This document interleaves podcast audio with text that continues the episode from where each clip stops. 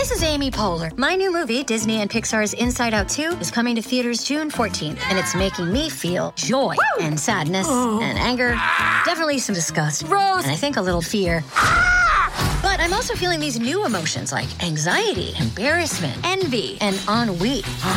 It's what you call the boredom. Okay, that one was weird. It's gonna be the feel everything movie of the summer. Disney and Pixar's Inside Out 2, rated PG, parental guidance suggested. Only in theaters June 14th. Get tickets now.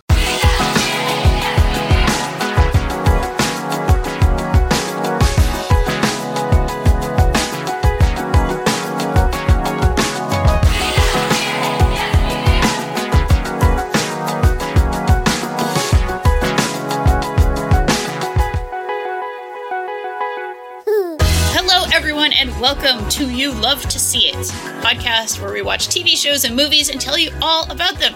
I am your host, Danielle Shuffle It Riendeau, and I have two wonderful co hosts here today to talk about a very special 1993 sci fi action movie today. We have Fernanda Hunkachunka Prachas. Hello, it's a pleasure to be introduced as uh, what I think is a euphemism from for sex that perhaps only exists in Stallone's mind. So, a true joy, a bucket list type thing here today. Hi. We're making all the dreams come true today, Yeah. uh, the, the 2032 dreams. I also have Merritt Pizza Hut K here today. Yeah, be well, be well. uh, comforting greetings or calm greetings, well, whatever the greetings are. So, in case you hadn't guessed it, this week on You Love to See It, we are watching the 1993 sci fi action schlockfest Demolition Man. At the end of a century, ravaged by violence, a society of perfect order will arise. Criminals will be frozen and reprogrammed in cryogenic prisons. But in the year 2032, This morning, Simon Phoenix escaped from this cryo facility. We are, quite frankly, not equipped to deal with the situation. How was the fiendish Simon Phoenix apprehended back in the 20th?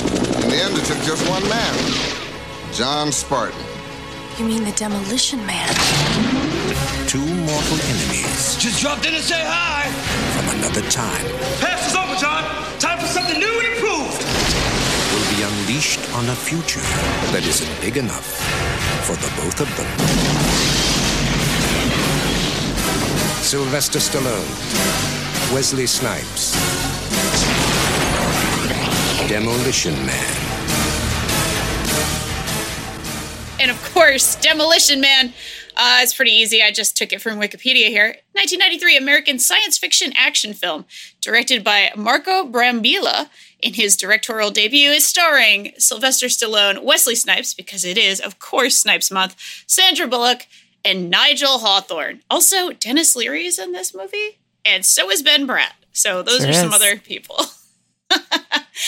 All and right, Jack so Black for a few seconds. for a few seconds, yeah, he is uh, Wait, one of the one of the Jack peeps. Black is, yeah, Oh, is he next to. is. And Rob Schneider is here. Oh my God, Rob. Schneider is in this movie. Unfortunately, Rob Schneider is in this movie. Yeah, only for like four lines, maybe. But yeah, it's uh, That's for too many lines. Um, he is yes. here. He's here. He's a uh, he's a guy in this movie. so, uh, as always, we start off with the first scene. It's a section where we talk about our history with the uh, cinematic masterpiece or disaster piece that we have chosen for the week. Uh, Fernanda, I want to let you go first here. Have you seen Demolition Man before? What is your history with Demolition Man? Yeah, I I think like a lot of people my age probably I saw like a lot of bits and pieces growing up. Um and then I rewatched it in my early 20s when I went through my action movie phase, particularly like a very Stallone, Schwarzenegger, uh, Van Damme heavy phase that uh, kind of lasts to this day, if I'm being perfectly honest. and then I, yeah, and and it it was known as a bad movie, right? Like that was the thing. It's a bad movie. We all know it's a bad movie, but when I rewatched it um, at that age, I thought it was like so cool. Um, and that's it was one of the movies I actually suggested we did this month because I just remembered it being so cool. and yes, and then I rewatched it yesterday for the purposes of the show, and I realized I had missed um some points that were that were made. I noticed that I may have uh, my brain mercifully uh, blocked out some some of the elements of the movie and highlighted others like three seashells yay! Uh, weird sex scene yay! Uh, pizza hut yep sorry that's not pizza hut. Um Pizza Hut Bell, slash yay. Taco Bell. yeah like it just uh, and obviously wesley snipes being absolutely amazing. Um but there were other things that i'm very i'm sure we'll get to that i'm very curious to hear uh both of your thoughts on because i feel like we need we have some some material to unpack here today Yeah, we have. A, it's a rich text. Uh, Merritt, what is your history with this rich text? Um, yeah, I think I had seen it. I think I also had probably seen it like as a kid um, on TV or something. So probably edited. Um, yeah, I think the cover of it really scared me when I was a kid. Like, I think I saw ads for it or for like, was there like a tie-in game for this? I'm actually curious. I think there was. I think there Um, was. Yep, yep, there was. Um, the cover of that game, whenever I saw it at the rental store, I mean, it's the same as the cover of the movie, basically, but it's like Stallone and Snipes staring at each other. It like really scared me for some reason. I don't know why. I think it's just like they're just like so like close, and it looks like they're gonna fucking kill each other. It's um, which is what it's supposed to do, but I don't know why. It just really spooked me. So I, you know, I knew all the highlights of this movie, or I thought I did, um, because when I rewatched this last night, I briefly thought I was losing my fucking mind because of one particular thing, and I don't know if you want to talk about that now or we can do it later.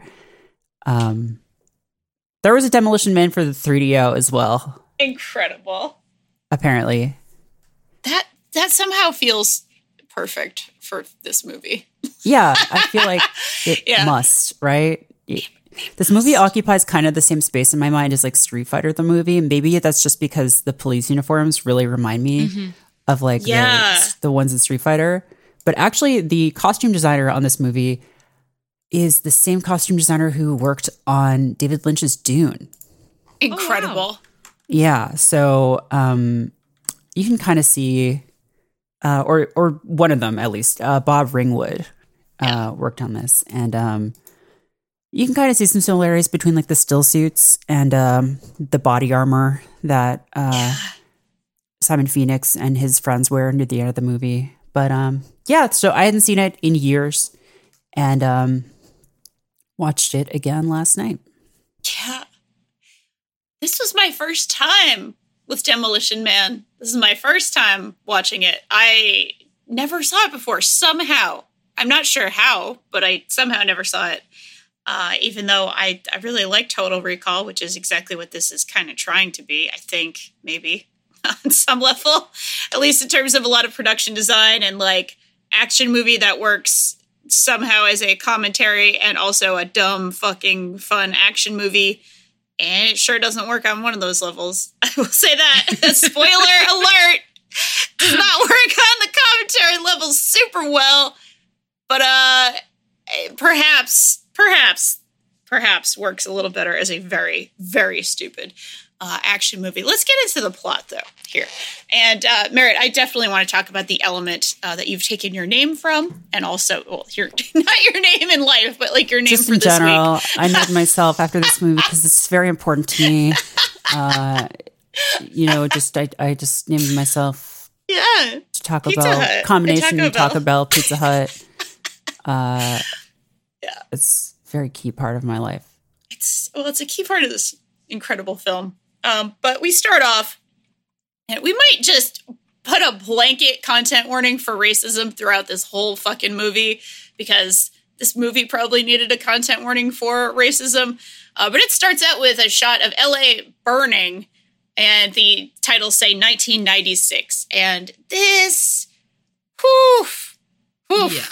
Oh boy, we're already starting out like on this right here. This is only months, I believe, or or I believe it was written or t- it's something happened. This is not long after the actual LA riots. The LA riots were 92. 92. So, So a few this years. this is only this is very, very close to that happening. So already we're fucking on one. Uh, Sylvester Stallone playing his fucking name, John Savage. Uh, Uh, well, I think you'll find it's John Spartan. Oh, right. which is Spartan. funny. Which is funny because uh, that's also the name of the Master Chief, It John one one three, I think, or John one one six or something. Uh, and he is a Spartan, so it's like, huh? Did they Oh, get so- that from this? So Halo is this. This is Halo. Yeah. I mean, yeah, Master Chief is also called the Demolition Man sometimes by his friends. Oh my god. I'm I can't believe I misremembered him as Savage, even though my notes definitely say Spartan in all caps. So I'm doing great. They do call him a savage. Well, he several is sort of a, a, like a, a brutish fellow, you know. Yeah, it's true. And he is also the demolition man. Uh, but he is a cop. They're going in in a helicopter. They're going to try to save some hostages who were on a bus. And his hunch is that it's Simon Phoenix who is, you know, holding them, uh, holding the hostages here in LA, which is now a like permanent riot zone. I guess it's burning. It's bad. It's racist, uh, is what it is.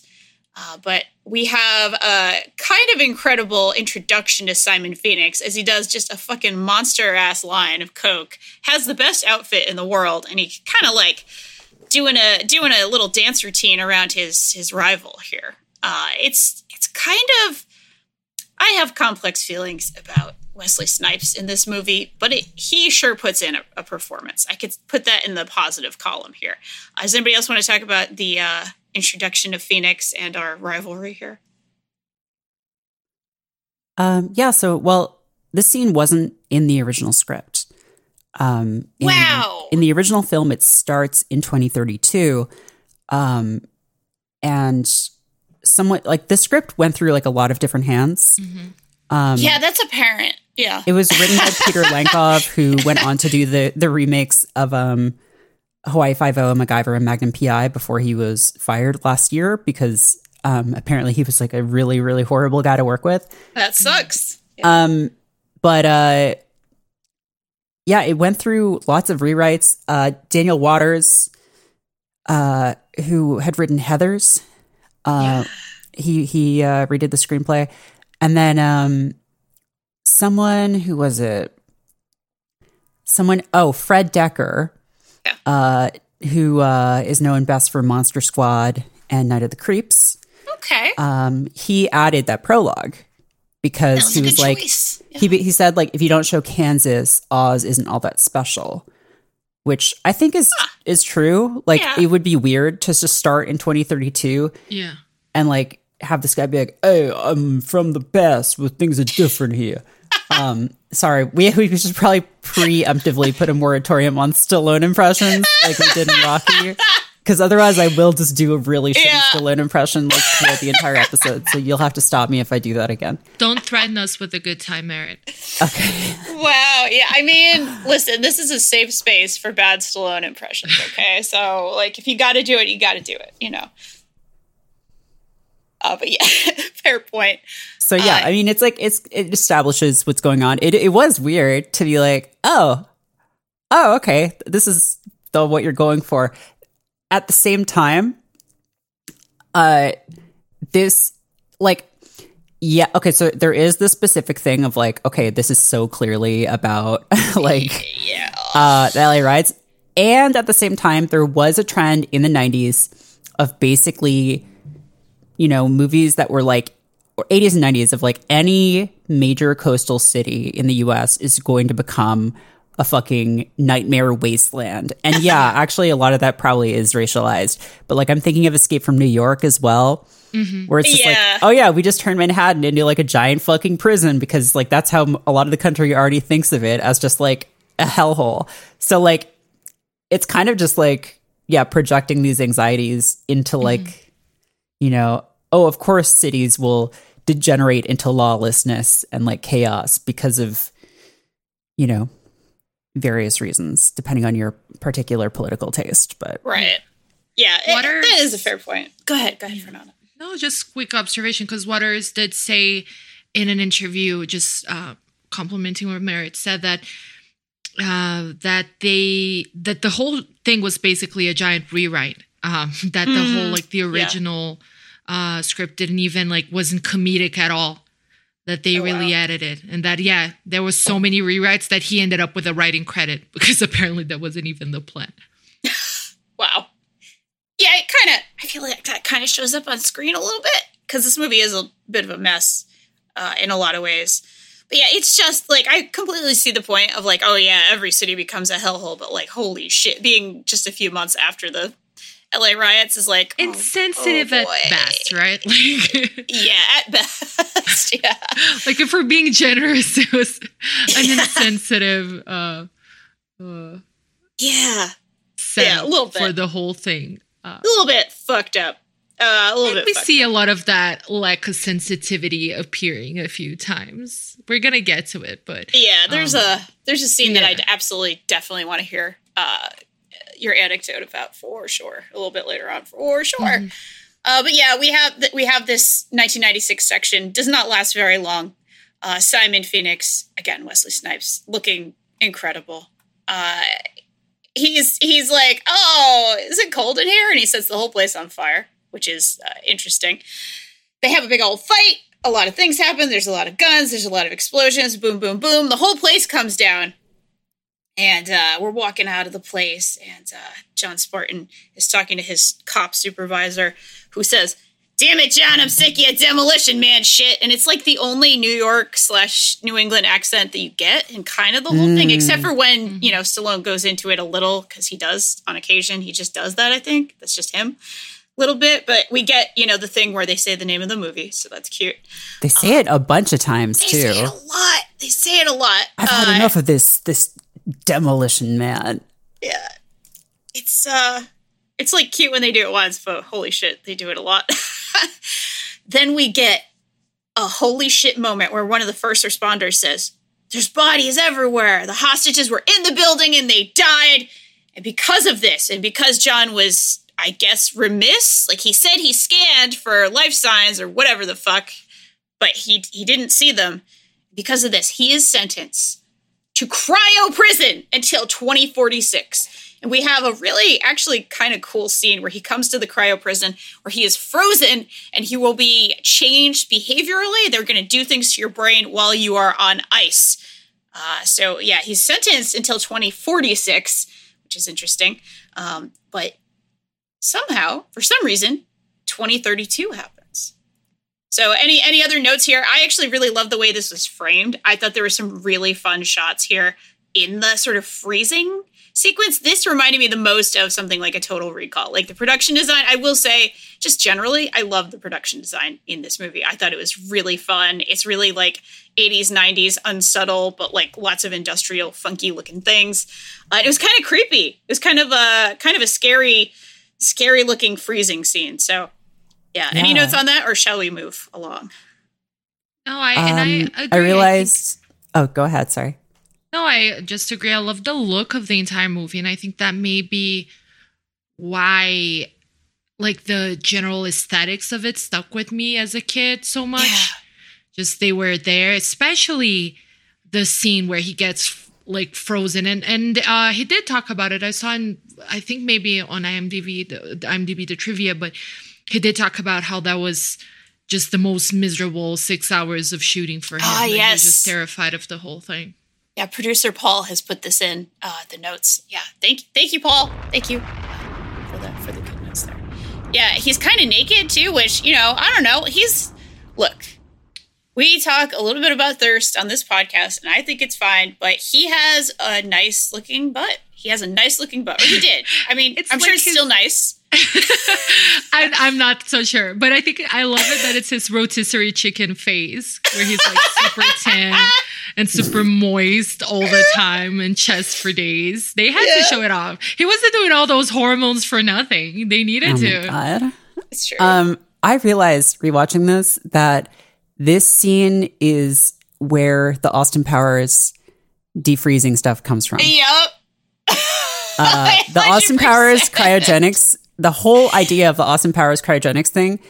I mean, it's probably drawing on some other movies too, but like primarily, like the whole like when they're getting unfrozen, like the like plasma injection beginning. Like it's just like the warm red goo phase beginning Yep. in Austin Powers. Like it's it's almost identical.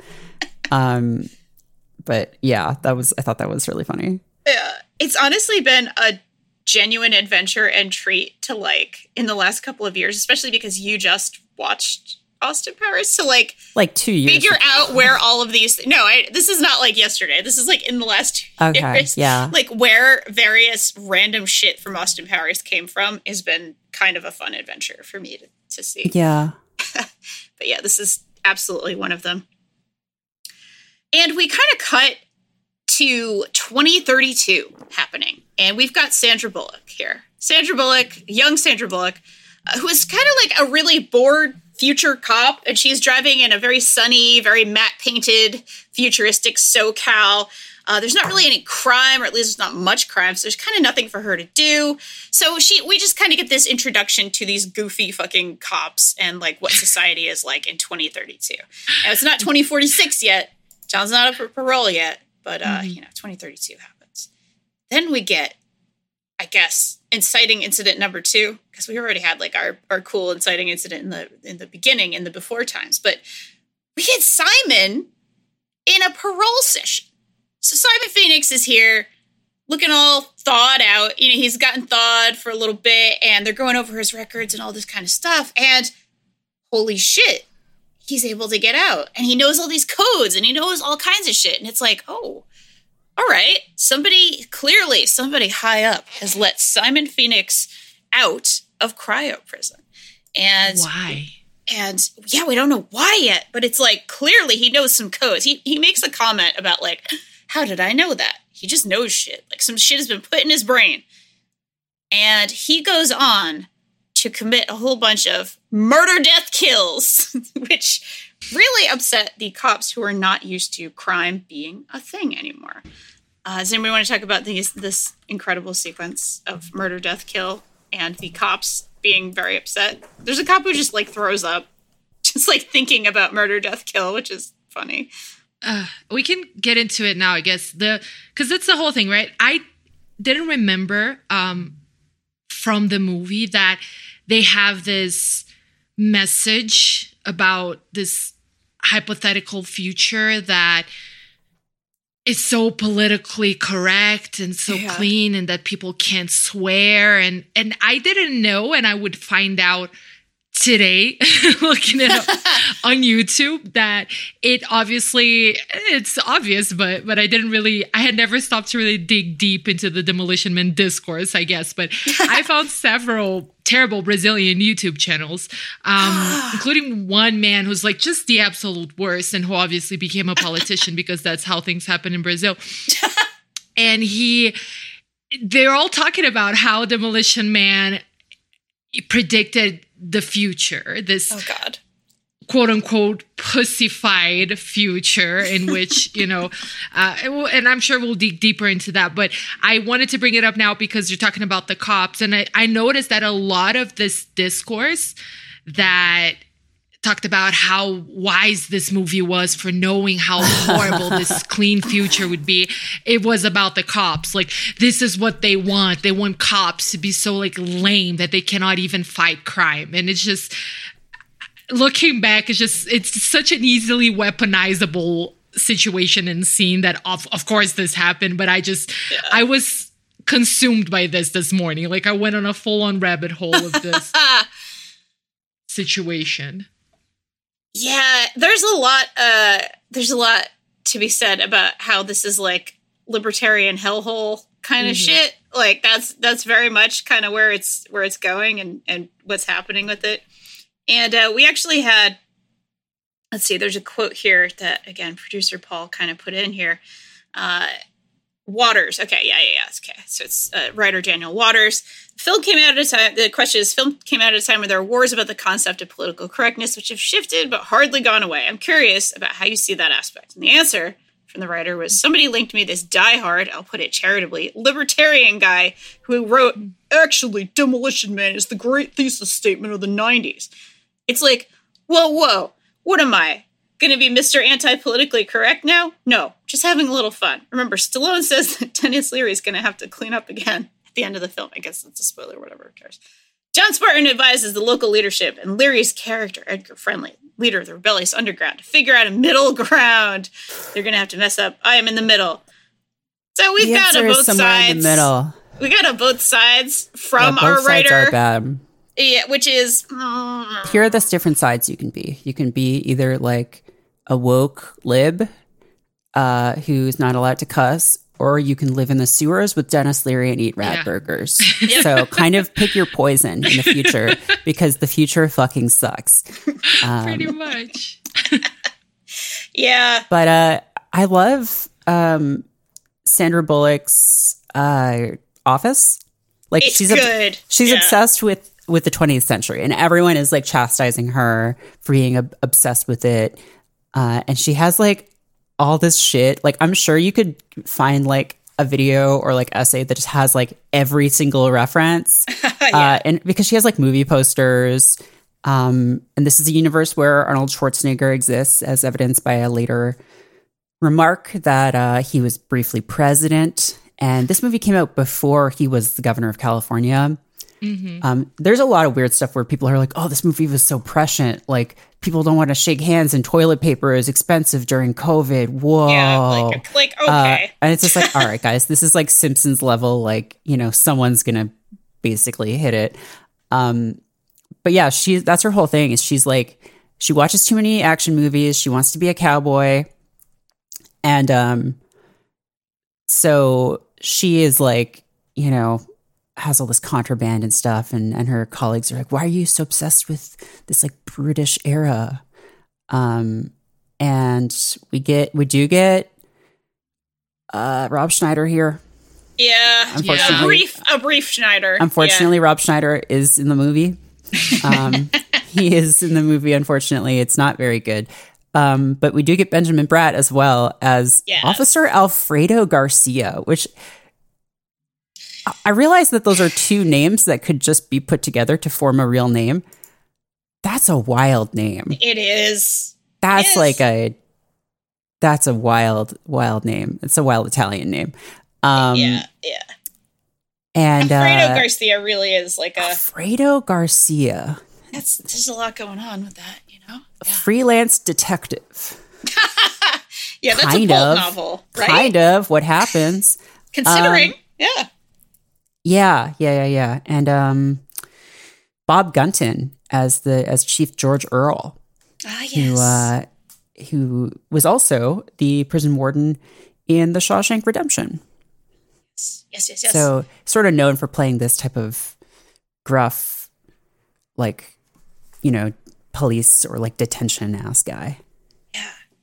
All I could think about here in the scene, other than Jesus Christ, what's happening here, was also Miss Congeniality. That later on we would have Yeah. uh, Sandra Mm. Bullock, Ben Bratt as cops together, um, as like cops who yeah. are kind of friends. Although you know what happens in Miss Congeniality is somewhat different than what happens here, but they kind of have that The vibe a is similar little vibe. different. Yeah, just like yeah, it's it's it was kind of funny. Uh, that was in my head. That was what ten years later, probably, uh, maybe late nineties, early two thousands, something like that. Um, but I yeah, think like mid late nineties, Miss Congeniality. somewhere yeah. in there, right?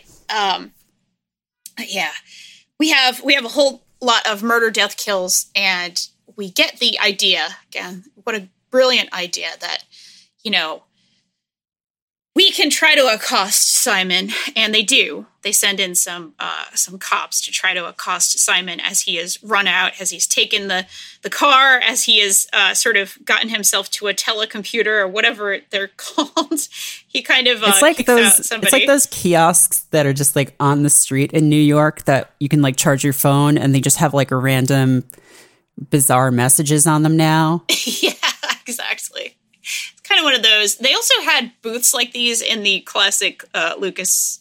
Well, before Lucas was Lucas, but he was a Lucas. Uh, THX one one three eight, which is they actually had like therapy booths in that movie where you can kind of go in and like get like uh like you know mental health services basically, which is sort of what this computer is trying to do to Simon.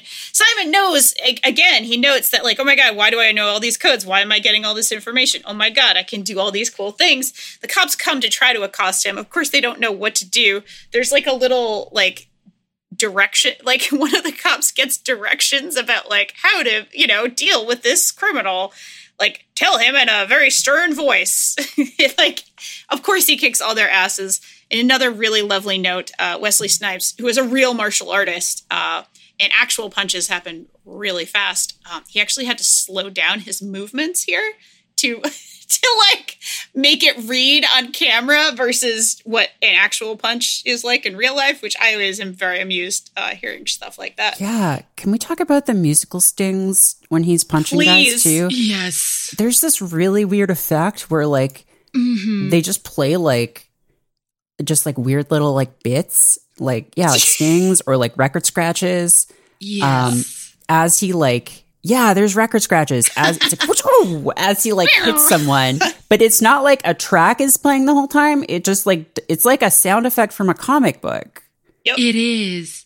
I remember kinda I mentioned actually. to my fiance that it sounded like the I don't know if that's gonna make any sense to anyone. The openings, like the, some scenes from Ghost Rider, Oh, they had the little Yeah. like sound effects in the opening, and to me, it sounded exactly like that. And and like you said, there was no track, right? It was just the effects thrown in there, and it made no sense with the rest of the movie. Just completely disconnected. God, yeah. It's it's really it's like they were trying to be a cool 90s movie and edgy in some way, but like it's just it's just out of nowhere. Um the fight scene itself is kind of fun. Uh Simon Phoenix is having the time of his life kicking these cops' asses. Uh and it's that's kind of fun and that's kind of good. And Yeah, they make him like to be an absolute psychopath, right? Like that that's the whole thing. He's just devoid of like empathy and human emotion. He's supposed to be just the quintessential like He's a super predator. person. Yeah. Yes. He is, he is like what they would have called in the 90s. And honestly, some politicians still use language like this. A super predator, which is just like basically, you know, from this very like extremely racist, uh, like sociological kind of framework about basically how, yeah, like just like, you know, criminology BS. Um, to made to justify things like three strikes laws and stuff, but just like you know zero zero morals, zero repentance, uh, just like a a perfect killing machine. And um, I mean, he looks fun though. He he has a fun outfit. It's like very he has a very silly outfit, which like yes. where does he get this again? Because this isn't what he was. Is this his clothes from the past? It must be. before he gets the battle armor near the end, which he does just put over the clothes that he's wearing earlier on, I will say that he is wearing coveralls over. He's wearing a, a pair of overalls, like denim overalls, over like an like an orange mesh top. Yep. Like he's dressed like he's going to a rave in in the old west. Like like what are you doing? Also, he uh, he hated that hair. Um, Oh, he yeah. hated that hair so much, and I always thought that because um, I guess it's just because I didn't remember the period that well. I was like, oh, this is like a, an homage to Dennis Rodman, Yeah. but the it's the other way around. Dennis Rodman saw this movie and was like, I should start doing that, uh, and then he did. Yeah. Uh, and uh, it was a whole thing. And yeah, uh, Wesley Snipes shaved his hair off after this movie. yeah. A wise choice, I'd say. I don't. It's weird how different of a per like he looks like Stallone in this and like Rocky. They look like I don't know different because they're different ages, but like Wesley Snipes in like this compared to Blade, just like the lack of facial hair and like his his haircut. He, I I really appreciate like his range here. I guess that he is playing like such a different kind of guy, and just to the extent that he like feels and kind of almost looks like a different kind of guy too. Um, it's pretty wild. And he's got one eye on each color. Do we ever like get an explanation for Oh, he has Right, that. What's that called? bichromia, like heterochromia, heterochromia. something. Yeah, Yeah, I, I don't think that's. I think it's just a thing that you know. It's just a genetic mutation. Yeah. Heterochromia. Heterochromia. j- okay, heterochromia. There it is. Yeah, you're right. And I don't know if we ever like get an explanation for that as a as a character. I don't know, like as as something that's relevant to the character. But I think it looks cool. So He looks. I think he looks amazing in like every moment, like every frame he's in. I want to watch him and not necessarily anybody else in this movie. it does. Part of like it is that costume fun, design, right? but yeah, yeah, true. yeah. But it does seem like he would go into set like today's just gonna be like I'm just gonna like just throw shit on the wall and see what sticks. And a lot of I- it stuck. Yeah, like I I don't know. I um I love seeing people who are like, you know, action heroes or whatever play bad. yeah. Um because it can often be like really fun and it seemed to me like he was having fun here. And apparently he and Stallone got along pretty well and there was no like real like ego battle or anything. But like the scene where he's just like where he takes out those cops and he's just like, "Oh, I'm so scared." Like, "Oh, there's not sarcasm anymore." Um, and he's just like, just wearing his little outfit and and just kind of vibing. And he's yeah, he's like a, a good bad guy. Um, he's just like having fun, just breaking stuff in the future. I mean, who wouldn't, right? Whomst among I- us? but uh, uh, there was a time, and I was I read this in several places, but like apparently I don't know how serious it was, but Jackie Chan was considered Yep. for that role.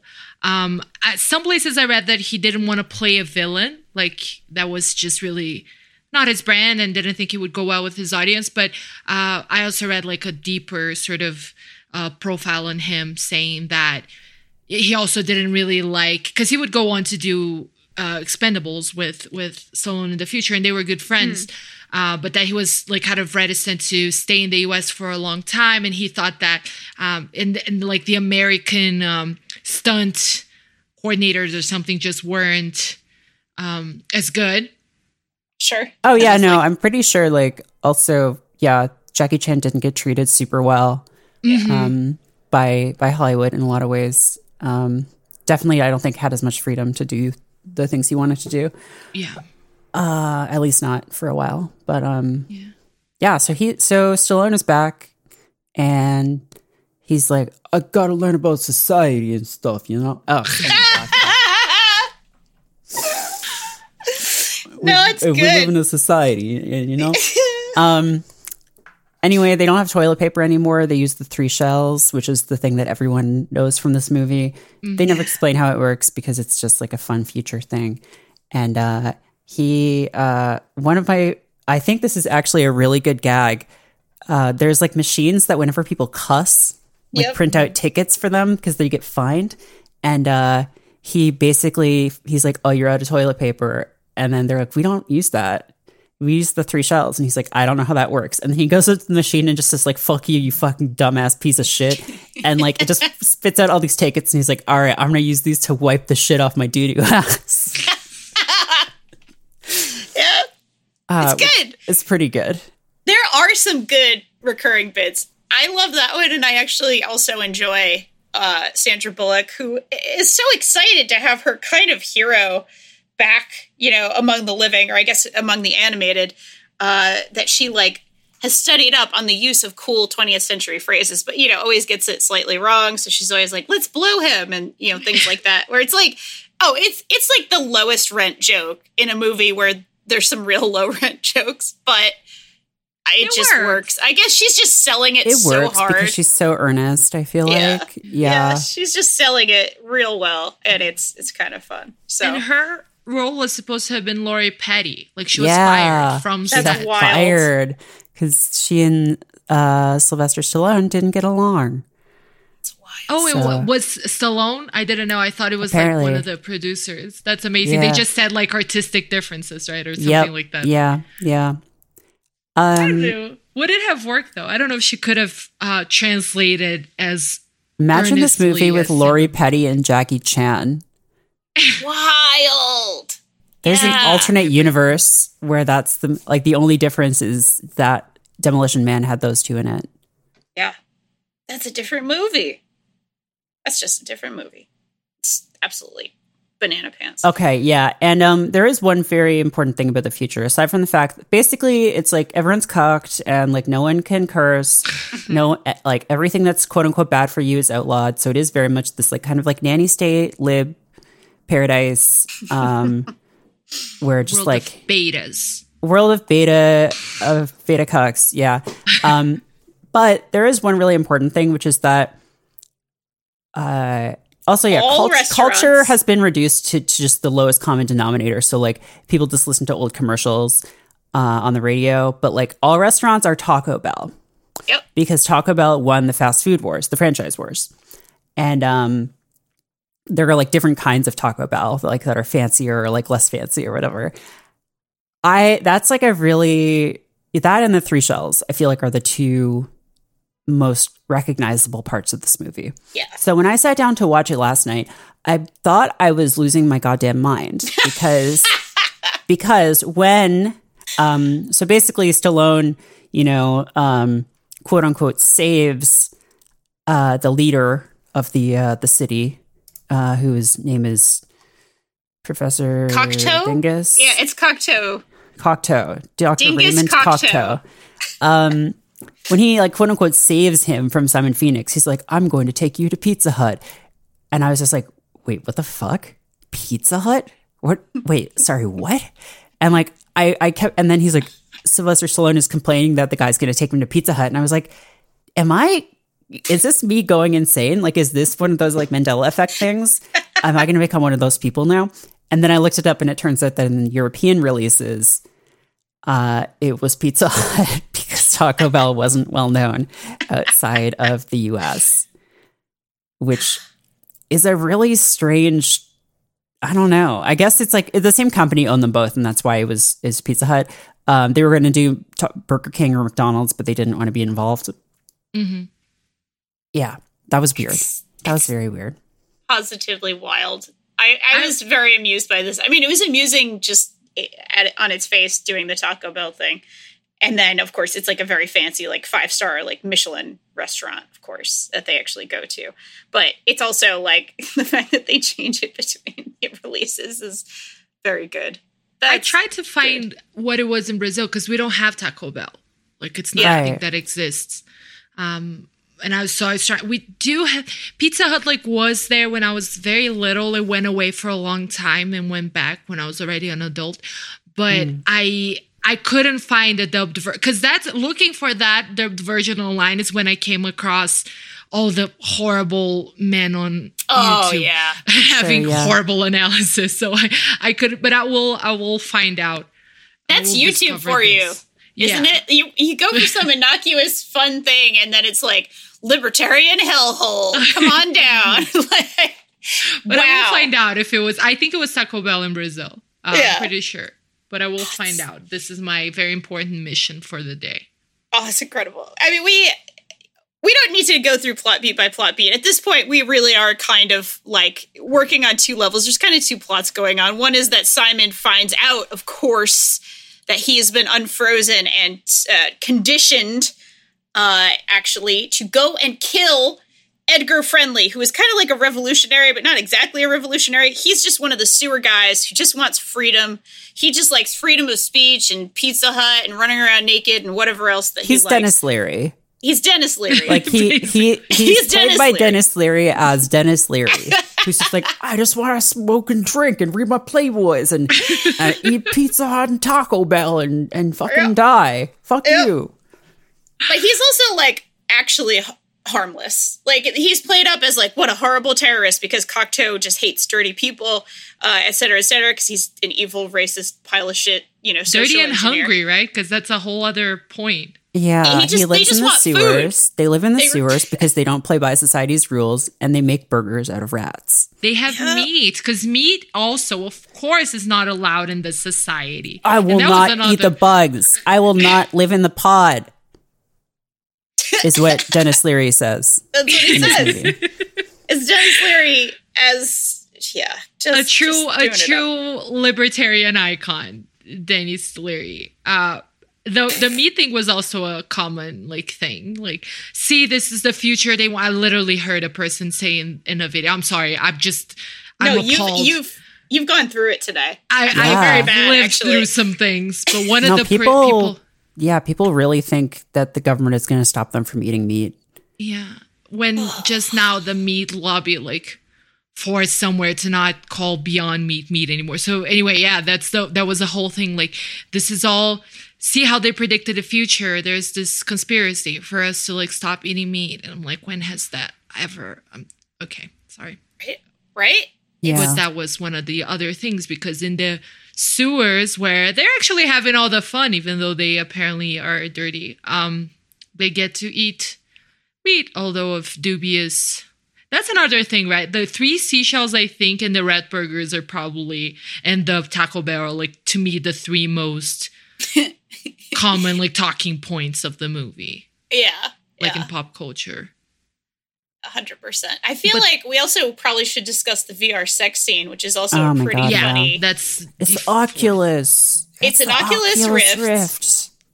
It really super is, and it's probably my favorite scene in the movie, at least until at least for the VR part of it, which is kind of funny. So uh, you know, being Mr. Heroic or whatever, Mr. Action, Mr. Savage, uh, that Mr. Spartan is, uh, Sandra Bullock's character is like, Would you like to have sex? I mean, she says it in like a ridiculous way because she says everything in a ridiculous way. He's kind of like, Oh, like now? Like, yeah, yeah, totally. And she's like, Let me go get ready. She slips into something more comfortable and then puts a VR headset on him. And then they have like VR sex that's just a whole bunch of like moaning and images and things like that. Uh, I'm I'm shocked that he actually takes the helmet off like early. She's pissed at him for stopping early, Well, and he's like, "I want the real thing."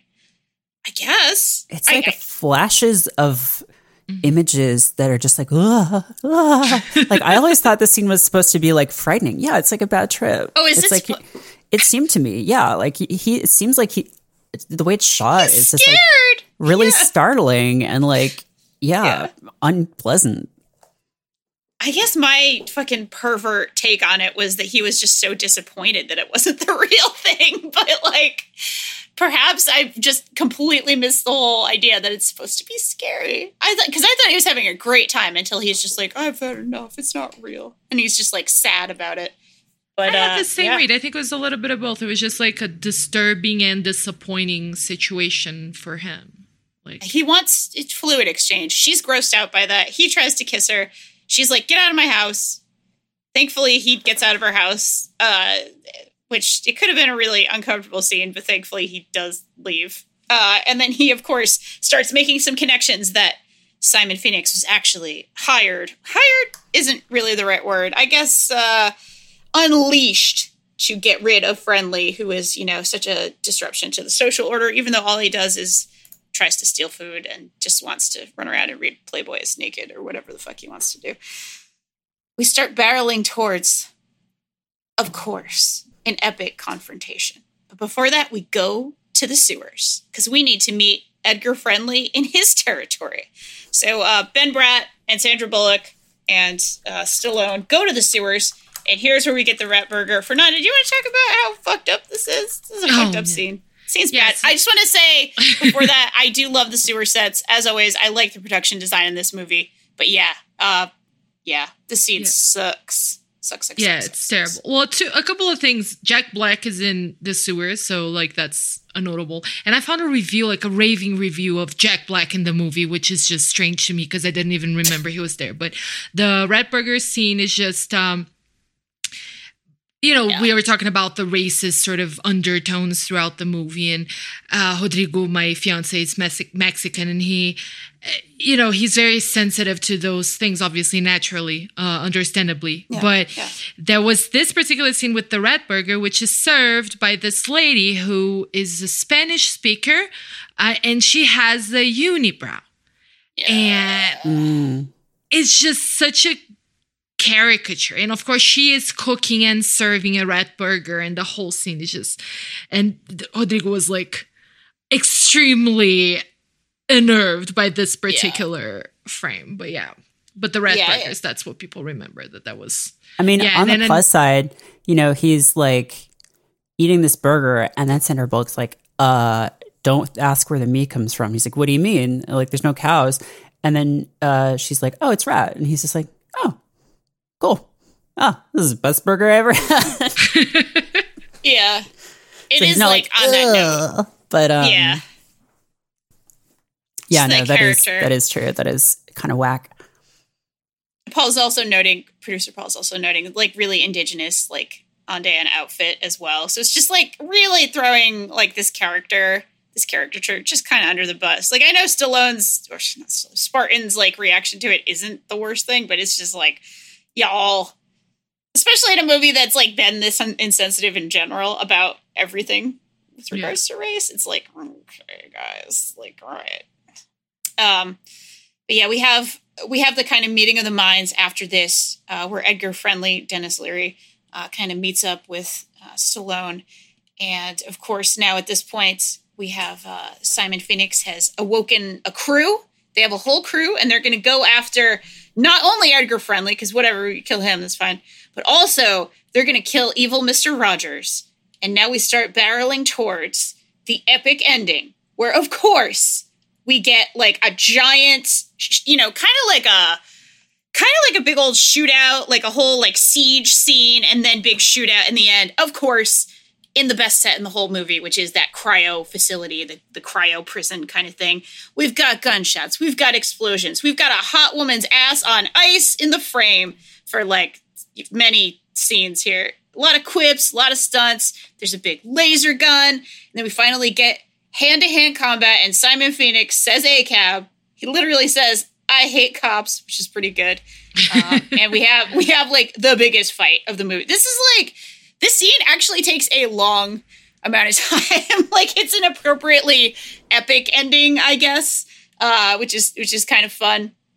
So he ends up actually killing uh John Savage actually ends up killing Simon with like the freezer juice and then kicks his entire head off. Like his like meat popsicle head just like kicks it off, which is quite an effect.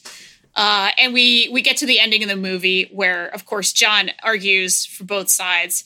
He makes the cops and the scabs scabs. What a fucking name for them! But they are the people who are the underground sewer folks. He kind of is like, you guys need to, you know, clean up, and you guys need to get messy, and then you know you'll figure it out. It's literally the ending of this movie is Sylvester Stallone says, "Got to hear both sides." centrist uh centrist si- Sly Stallone uh i i want to point out okay yeah he also just blow up the prison which like Oh yes, he does. That is actually a good thing that he does. Yeah. uh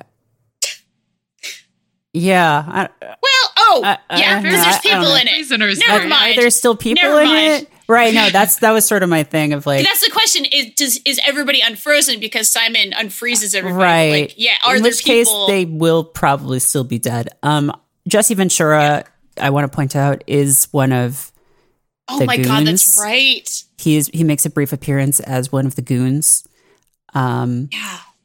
And um, I also did want to shout out just because it never came up uh, naturally, but um, there's a character named Associate Bob who is sort of like the, the Oh, Yes. sniveling secretary to uh, Cocteau, who then immediately is just like, "Oh, I'd be happy to help you, uh, Simon Phoenix." Like, and then uh, at the end does the same thing with uh, uh, Denis Leary, played by Glenn Shadix, who yes. loved that guy. What a great guy. Uh, He was Otho in Beetlejuice. He's like the interior designer. Uh, and he was the voice of the mayor of Halloween Town in The Nightmare Before Christmas. Icon. 90s icon, truly. Well, I guess late 80s, 90s icon. one small little tidbit for them mo- from that moment when Wesley Snipes is I sorry I keep calling them by their actor names, but I think that's easier. I've been doing track. the same thing. where he's unfreezing everyone and then he just says, "Oh, Jeffrey Dahmer, I love that guy." Oh my Yeah. God.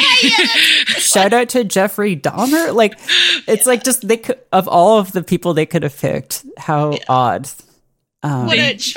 Yeah, it just contributes to what we were saying, right? The whole like irredeemable psychopath person. Like it's just like He's not just they didn't go needs the- for Manson. They went Right? for Dahmer. Right. Because Manson's the, the, you know, charismatic, at least, psychopath. Manson's I feel like the go-to yeah. mass murderer. Also, well, I guess they didn't know this. This movie came out in 93. Yeah. Okay, yeah. Uh, Jeffrey Dahmer was killed in 94. Oh, he was still alive.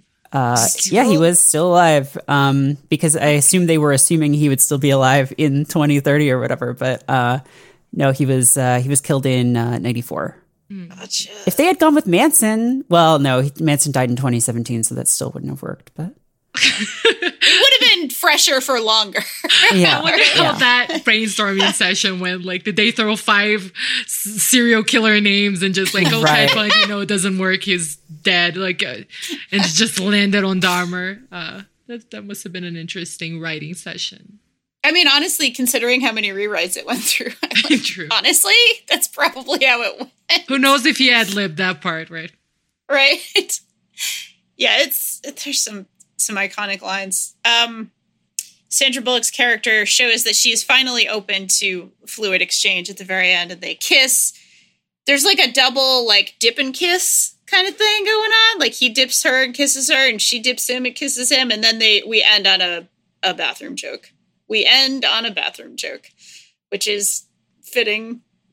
it's a fitting end, I think, to Demolition Man.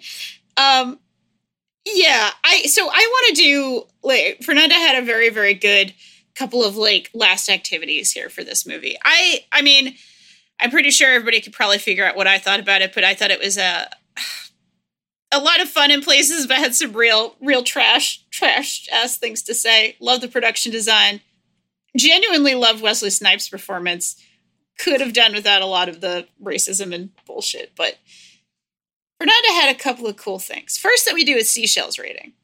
Uh, like, how many seashells does this movie get? And second, if we could choose one word or action that will be punishable by law in our dystopian future, in the libertarian hellhole dystopian future, what it would it be? All right. So first, let's do seashells. Um, how many seashells? Now, of course, seashells are used uh, to clean your butt when you poop. So Are we doing like Uh, up to five seashells? let's do like one to five seashells. Five Okay. being the most seashell, one being the least. Now, and you can interpret it how you want. It's like, does five mean you have a messier cleanup job? Does that, you know, all right. So, Fernanda, how many seashells do you give this movie? I'm gonna give it two and a half seashells uh, because we're meeting in the middle, and that's the lesson that centrist film teaches us uh, Wow. by the end. And I want to send that message out into the world. You know that That's great. That's that. I think it's amazing to throw Yeah. false equivalencies out there and just like so two and a half. Yeah, I think that that should stand. I'm actually going to take off half a seashell because uh, Istvan Nemere, who is a Hungarian novelist, uh, claimed that Demolition Man ripped off one of his novels. Oh, Um, s- And uh, I believe they settled out of court. Um, but uh, you know, that's uh, that's half a seashell off. I think. Yeah, yeah.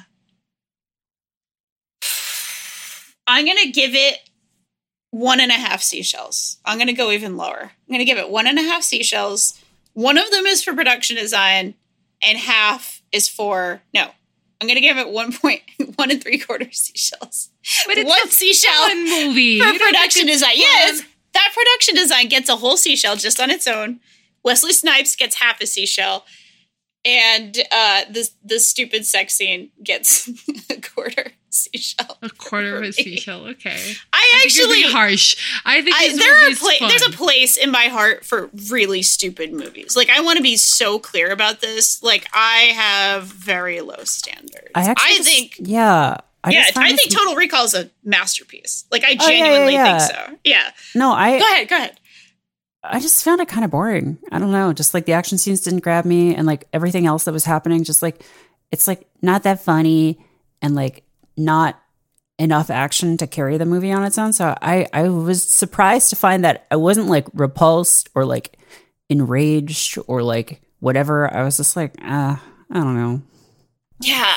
I just couldn't stop comparing it to Total Recall, mm. which only came out a couple of years before this and is like the high watermark, I think, for schlock sci-fi action. Like a movie that's actually pretty stupid, but has like a little bit of commentary, right? Has has a little bit of, of something to say that they felt the need to like satirize America, you know, of course, in, in some ways. But also is like a genuinely fantastic time and a wonderful action movie in like every scene captures your attention. Mm-hmm. This like reaches for that. And I see it reaching. I do. And I give it credit for reaching. Mostly that production design is reaching. I also lo- do love the costume design a lot in this movie. But yeah, it just didn't it didn't it didn't make it. It didn't make it. Much like the hostages who weren't really dead or sorry, John Savage didn't kill them. Simon Spartan. Phoenix killed them. Spartan, Spartan. Danielle. God damn it. I don't know why my brain has done this today. I'm so sorry to everyone, especially John Spartan. How dare I call you John you just Savage? you just are a huge fan of uh, actor John Savage, yeah. no, really am. known, known for I his roles in The. Deer Hunter and uh, Yeah. the TV series Dark Angel. could Honestly, be. I am a fan. He's great. Yeah, I, I'm, I'm not so as- sorry. I know uh, we're about to wrap up. Like, I would just, I'll, I'll be like a, a warmer voice toward the movie because even though I spent the entire morning feeling really bad about myself, uh, about enjoying the movie because it does have some things that did not age uh, all that well, I also take a little bit of the responsibility of the movie in a a bit of a because like anything can be weaponized uh if you see it through a, a certain lens right so like i will i'll take it away from the movie a little bit like that sort of guilt because it was a little weaponized and i i personally and like you uh actually think it's a lot of fun so Yeah. Yeah, I, I I- had fun with parts of it, for I don't think you should feel bad for liking it. I think there's like there's things to like in this movie. I think it's just like not my I just see like potential in a premise like this a- and like in a cast like this and like to some extent it's it's realized but like just I think it really shows that the script went through so many rewrites and there is some stuff that is fun in this movie to me but like and yeah it wasn't just that I was like oh it's it's politically incorrect or whatever. So it's like it's just kind of like boring. But yeah Yeah. I but I get I get why someone could like it because there I- are definitely movies that I'm like, oh, this movie is so fucking good, and people are like, why? It's stupid as hell. Relatable. are we doing the uh things that i will ban because i haven't uh, one thing that i will definitely Oh, yeah, why ban don't in you my do one? dystopian yeah, I just want to briefly throw in uh, Paul has another relatable reason for liking it with 3.2 seashells uh, from Oh. him because it's where his crush on Sandra Bullock started, and that's valid. I think Fair. that's very valid. Yeah. I actually do like her in this, even though she's not really the focal point. I I think she's fucking selling it with zero material, basically, and that's fun to watch. So Yeah. yes, please, Fernanda, go for it. What is banned in this uh, libertarian hellhole future? Yeah, it's. I, I feel like if I sat down to make a list, it would be a lot. Uh, I've grown very bitter with age, but I will say the one thing that I feel is inexcusable public behavior, which is listening to things on your phone without headphones or Yeah, or whatever, yeah. just out loud, which might not make a lot of sense outside of Brazil because it's an endemic, like it's a problem in Brazil. Uh, in public transportation and the likes. So I will throw that. If you're in my dystopian future and I am, uh, you know, your ruler, you will lose a lot of credits. You you'll be able to wipe your ass several times. Um, Yeah. If you with my weird credit paper, if you listen to stuff out loud on your phone. Hundred percent. Merritt, do you have one? Uh, yeah, mine is um, uh, walking on the sidewalk at a speed that is like like refusing to get out of the way or speed up when someone's behind you. Um, just basically, it's it's going to be mostly sidewalk related things, like stopping mid sidewalk in New York, uh, walking like two or three by side, and like not moving for individual people, uh, following too closely behind someone, uh, even without meaning to, all that stuff. It's mostly the laws are going to be. I, I don't th- believe we need a lot of laws to govern behavior. I do think that people become animals when they're walking on the sidewalk. When people are behind car, the wheel, it's fine. No, everyone knows what to do behind a car. But like when you're walking, everyone just loses their fucking minds. And we need a harsh system of laws to to make society work Yeah. because we live in a society. Clearly, we live in a society. Paul's also saying no leaning on subway poles. That's his. That's his. That's bad too. Hey, everyone, if you're going to move to a big city, you should learn how to do it, how we do it downtown. Um, just like in the how we do Ghostbusters. so hold on to a pole, don't lean on it. Other people need to use that thing. Fair. Anyway, this is just now a podcast where I rant about stuff that people do wrong in public. and I would valid, too. change.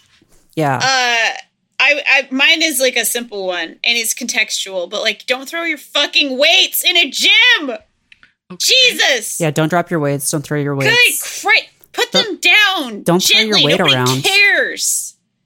God, pisses me off. Tell I kind of like her dystopian future. I'm just saying. it's pretty good. It's pretty. There are improvements. you know, there's some good things that have happened in our in our version of it, and I'm glad. I'm glad we watched this movie because I had a lot of fun talking about it. I will say that. I will absolutely say that. It was a very fun movie to talk about, even if it doesn't necessarily hold up with what it was kind of going for. So, uh, without further ado, I think we're going to announce our next movie, unless there's anything else on Demolition Man or the Libertarian Hellhole Future. no? Okay, perfect. Next week, we are going to be watching White Men Can't Jump. We are continuing Snipes Month with a classic Snipes performance. Uh, you can watch along with us and leave questions or comments, of course, in the Discord. Uh, we actually have a podcast questions room, which is really good for this good stuff. And uh, that you can go to that at fanbyte.casa on Discord. So that's really good stuff. Not on Discord. That is our Discord. It's fanbyte.casa. Don't know what's wrong with my brain today. I keep saying John Savage, and then I'm saying there are things in the Discord uh, when I'm just giving you the URL for the Discord. But hey, we're going to muddle through anyway. Maybe I was socially conditioned in my sleep as I was frozen. That might have happened to me. Uh, anyway, that is what we have for you this week. We do hope you enjoyed your cinematic journey with us. Please do take a moment if you can, rate and review our podcast. You could tell a friend because word of mouth is really how we uh, sort of spread our, our little podcast wings and get to other people. You can listen to all of our shows at fanbyte.com slash podcasts. Follow us on Twitter at fanbyte media, Instagram and TikTok at fanbyte, and of course, on fanbyte.com, you can watch our very good streams on twitch.tv slash fanbyte. Thank you so much to Paul, franchise warrior Tamayo, for producing the show today. We appreciate you. We appreciate your notes. We appreciate all the good things you do for us. Uh, Fernanda, where can we find you online? You can find me on Twitter at Nanda Prates, P R A T E S underscore. And you can also find my podcast on our lovely uh, podcast network. It's called Best Camp of My Life. It is about MMA, but it is also about several other things that are not MMA or only loosely related to MMA. So if you're interested in any of that, you might enjoy it. Hell yeah. Merritt, how about you? Uh, I'm at Mary Kay on Twitter and Twitch. Excellent. I am at Danielle R.I. on Twitter. I guess I am on Twitch too, but I don't really stream much myself. And that's okay. And that's good. So, again, next week we have White Men Can't Jump. And until then, you love to see it.